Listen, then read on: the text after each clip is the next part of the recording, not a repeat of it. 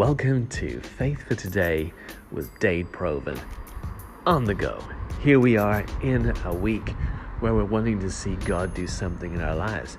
And it sounds easy to always connect with God in a week. Sometimes so much is going on that we get busy, we get involved with work, we get involved with the kids, we get involved with life's problems, and it seems like this connection that we should have with Father God and with His Spirit within us gets muted or put onto the back burner. But you know, you and I need to take time to get to where He is, to get into His presence, because it's in His presence that everything falls into place in a good way. And you know, all things are working together for good to those who love the Lord and to those who are called according to his purposes. And the good news is, you and I have been called according to God's purposes. And I believe that if you're listening to this podcast, you're also someone who loves the Lord. And that means there's a lot of good news for you in this week. So we should endeavor, whatever we're doing, to spend that quality time with the Lord, to just check out of the busy and a check in to the goodness of God. And you know, there's so much goodness that God wants to bring to your life this week. He wants to fill you with the truth of His Word. He wants to bless you and put favor upon you. You know, we could can always uh, get locked into our own heads in a negative way, but God's Spirit wants to release us into that place of favor and abundance that's found only in God's presence. And you know, in His presence is fullness of joy.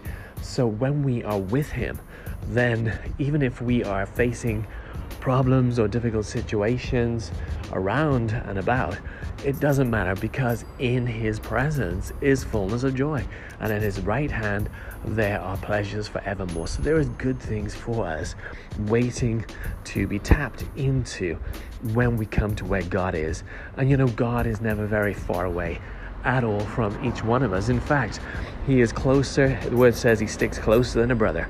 He is a friend that does not abandon us when the going gets tough, but he is there on a constant basis. So we can put hope into this week that God is at work in our lives, His wonders to perform. So take time out of your schedule and put it into some good use. And that good use is definitely coming to God and knowing and understanding that His grace is enough for you. You might have problems, but it doesn't matter. His grace is enough, and His joy wants to fill you, and He wants to put you into an accelerated place towards His purpose. You know, we can make jump starts forward by coming to where God is because His Spirit energizes us like nothing else. You know, you think you can just take some Powerade, but taking spiritual Powerade of God's very presence is what we need on the inside of us to give us that boost forward, to give us the God energy to overcome and to see His purposes worked out in each of our lives. So be blessed.